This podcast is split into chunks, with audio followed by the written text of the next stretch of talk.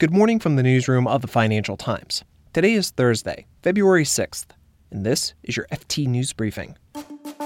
HSBC is holding off on appointing a permanent head of the bank. Energy executives in China are braced for a significant fall in oil consumption because of the coronavirus, and Spotify has made another push into podcasts in search for profits. But first, the U.S. Senate has acquitted President Donald Trump of both charges against him in the impeachment trial. The FT's U.S. managing editor, Peter Spiegel, explains how it unfolded and where things go from here. I'm Marc Filippino, and here's the news you need to start your day. Well, the one surprise, or maybe it wasn't a surprise because he had been signaling that he was ready to buck the president for, for some time, was Mitt Romney a big name in the Republican Party, a former presidential nominee of the Republican Party, who stood up and gave a very emotional speech. It was eight minutes on the Senate floor where he actually seemed to break down, basically saying he had to vote to convict the president because he felt his conscience would not stand doing anything else, that it was his constitutional responsibility. He had found that the president had breached his oath of office and had abused his power. And that was the big surprise of the day. No one else broke ranks. We saw Joe Manchin, who is the sort of the conservative Democrat from West Virginia, had signaled he might go with the Republicans to uh, acquit. He stood with his party. So it was a 52 to 48 split. There was only one senator who switched parties, which A shows how partisan Washington has become, but also the hold that Donald Trump has on the Republican Party because there was no break in the House and there was no break in the Senate throughout this impeachment process. Right. And we should note Mr. Romney was actually the first senator in U.S. history to vote to convict a president from his own party. That was just on the abuse of power charge. Mr. Romney voted with other Republicans to acquit Mr. Trump on the charge of obstructing Congress. Peter, what does this outcome mean for Mr. Trump's momentum as the 2020 U.S. presidential election ramps up? Well, look, it was a good week for the president. I mean, his approval ratings are at a high for his term. He's at 49% approval rating, according to Gallup. The Democrats are in disarray after their Iowa caucuses went haywire. Um, we still don't have the final results, believe it or not. However, as with everything Trumpian, all these things tend to be temporary. And I think, frankly, the American people have a rather short attention span uh, for any of this stuff. So I think sort of drawing any conclusions on this now, I think, is premature. Investors in HSBC will have to wait even longer for the bank to name the next permanent chief executive. Three of the top 20 HSBC investors told the FT they had been expecting the bank to name interim chief Noel Quinn or an external candidate as the permanent head before the company's strategic overhaul was unveiled on February 18th. But people briefed on the bank's plans say Mr. Quinn would not be confirmed on or before the strategy was in place, and that the search for the permanent successor is still in progress. Mr. Quinn was appointed interim chief executive six months ago, and the shakeup he's preparing to launch next week will involve at least 10,000 job losses. Some have raised concerns over whether, as an interim chief, Mr. Quinn even has the authority to implement such sweeping changes. And if the company is planning to bring in an external candidate, investors think it could be difficult for someone new to join partway through the strategic overhaul. HSBC has been searching for a new chief executive since John Flint was ousted last August. Chairman Mark Tucker said the search would take between 6 and 12 months. And the effects of the coronavirus could curb China's oil consumption by 25% this month, at least according to projections by executives at some of the country's largest refineries. Their projection has nationwide demand dropping by 3.2 million barrels a day in February compared to last year. That's the same as saying that more than 3% of global consumption would be wiped from the board. The deadly virus outbreak has forced Chinese authorities to quarantine cities and restrict travel. Factories have extended closures following the Lunar New Year holiday almost two weeks ago. All of this has led to expectations that demand for oil will plunge, with oil prices falling as a result. With China being the world's top oil importer, these projections could undermine confidence in the market even further. The market for Brent crude oil entered bear market territory earlier this week after it had dropped more than 20% since January. It rebounded slightly yesterday on reports that a treatment for the coronavirus may soon be found. Global equities rallied on Wednesday on the back of the same reports. And here's a story you should know more about. Spotify gained 11 million subscribers in the final three months of 2019 to boast 124 million worldwide. But that wasn't enough to satisfy investors. Instead, shares in the streaming service tumbled nearly 5% on Wednesday. That was after the company said it would keep up its spending in 2020. Spotify is probably best known for its music business, but it is set on investing in another type of audio podcasting. It reinforced the push by announcing its acquisition of the sports media group The Ringer, which produces several popular podcasts of its own. But can Spotify turn podcasts into profit? The FT's U.S. media correspondent, Anna Nicolaou, has more.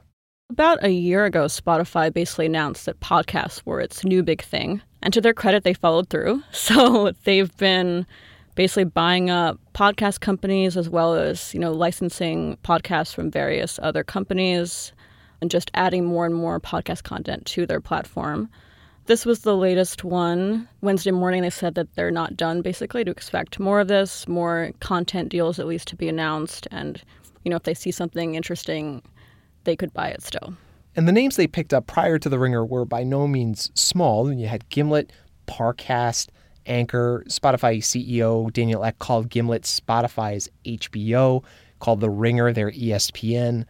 Anna, why is Spotify putting so much into its podcast game? There are many, many reasons. I would say, first and foremost, it's it's a good story to tell. And they decided about a year ago, like this is the story we're telling. We're going to say podcasts are the future. It's going to replace the radio. Spotify executives love to compare themselves to Netflix and say, this is, you know, like when Netflix got into making its own TV shows. We are now making our own content. And they can't make their own, well, they, in theory, could make their own music, but the problem in music is that basically all the music we listen to globally is owned by a few companies. So they can't really own content and music that's actually going to be streamed to any real degree. So podcasts were kind of an obvious thing, right? It's audio you can listen to it on Spotify. It's still, you know, a growing and newer industry. So, yeah, they can buy up these big companies in the podcast world, but it's still not that expensive in the context of I mean compared to a video deal or even just content for video, it's it's a lot of money, right? It's also about finding a way to add some revenue that isn't subject to these very costly music royalty deals that they have for their normal catalog. Right. And by being a little less expensive, maybe podcasts could be a quicker path to profit for Spotify, something investors would really like to see. But what does that focus on podcasting mean for its original business, music streaming? Yeah, exactly. So the, the issue for Spotify is that, I mean, historically it's been a music app, and the way its business is structured is based on that. So to kind of give you, a, in layman's terms, how their business works, Spotify makes $10 from a subscriber – roughly $7 out of that is paid out to the music industry to various companies that own the copyrights to the music.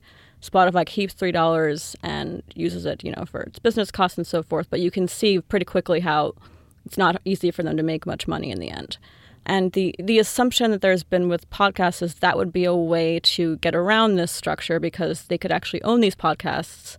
So in theory, they wouldn't be, you know, stuck in these very onerous contracts and paying out most of their money.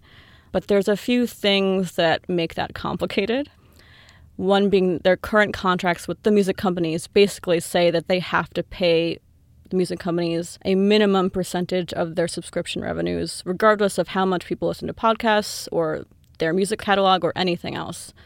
They're in negotiations for their next contract and speaking to various people on the music side who are either directly or indirectly involved in these talks they have absolutely no interest in losing any of their share of, of Spotify's money, which isn't surprising. But it doesn't even really seem to be something they're considering at this point. So on that side, that's more of it would be a kind of a longer term thing. Maybe five years from now, they'll feel differently. The world will look different, probably in a lot of ways. And podcasts could be a much bigger thing on Spotify. But for now, they're really constrained by that element of it, where no matter what, no matter you know how much people are listening to something or how many podcasts they add on Spotify, they still have to pay a ton of money out to music companies. You can read more on all of these stories at FT.com. This has been your daily FT News Briefing. Make sure you check back tomorrow for the latest business news. And before I go, I want to talk about an exciting event we've got coming up a live recording of the FT's UK Politics podcast. Presenter Sebastian Payne, along with Miranda Green, Robert Shrimsley, and George Parker, will turn their attention to what lies ahead for Boris Johnson as the UK and the European Union try to work out a new relationship. The live show will be on Wednesday, February 26th. Go to live.ft.com slash podcast for more details. Hi, this is Matt and Sean from Two Black Guys with Good Credit. If you own or operate a business, whether it's a local operation or a global corporation, partnering with Bank of America could be your smartest move.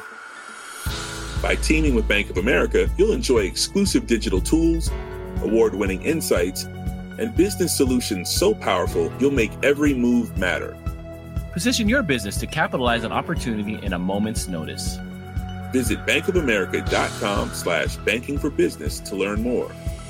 What would you like the power to do?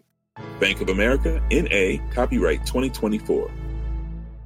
Here at Bellingcat, we get to the bottom of things. From a global crisis to an underreported event, we find the facts using publicly available tools and resources, uncovering what is hidden on and below the surface. We connect the dots using social media posts, satellite images, and public records, and empower others to do the same by sharing how we do it. The ability to do so is only made possible by our readers, supporters, and community members. Care to join us? Learn how at bellingcat.com.